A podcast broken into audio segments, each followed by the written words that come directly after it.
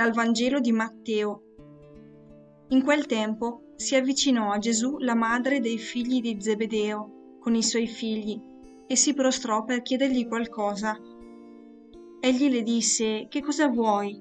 Gli rispose, Di che questi miei due figli siedano uno alla tua destra e uno alla tua sinistra nel tuo regno. Rispose Gesù, Voi non sapete quello che chiedete. Potete bere il calice che io sto per bere? Gli dicono, lo possiamo. Ed egli disse loro, il mio calice lo berrete, però sedere alla mia destra e alla mia sinistra non sta a me concederlo. È per coloro per il quali il Padre mio lo ha preparato. Gli altri dieci, avendo sentito, si sdegnarono con i due fratelli. Ma Gesù li chiamò a sé e disse, voi sapete che i governanti delle nazioni dominano su di esse e i capi le opprimono. Tra voi non sarà così. Ma chi vuole diventare grande tra voi sarà vostro servitore, e chi vuole essere il primo tra voi sarà vostro schiavo. Come il figlio dell'uomo, che non è venuto per farsi servire, ma per servire e dare la propria vita in riscatto per molti.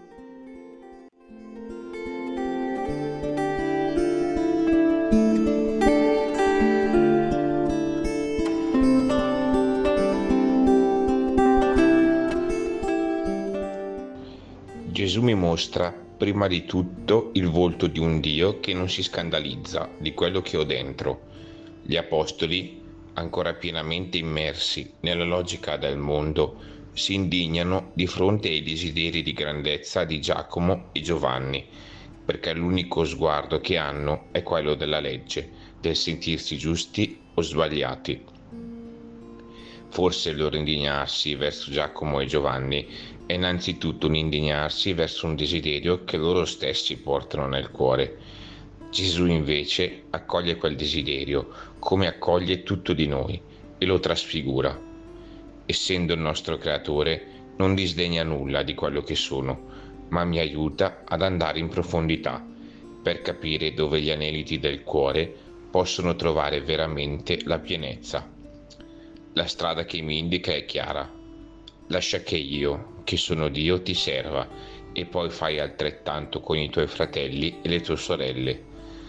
Il primato resta sempre di, di Dio e se vogliamo essere grandi non ci resta che imitarlo, perché Lui non butta via niente di noi, nemmeno i sogni di gloria, ma valorizza tutto. Mi prendo 5 minuti, scrivo su un foglietto tutti i miei sogni di gloria e in preghiera chiedo al Signore che mi guidi nel realizzarli secondo la sua via.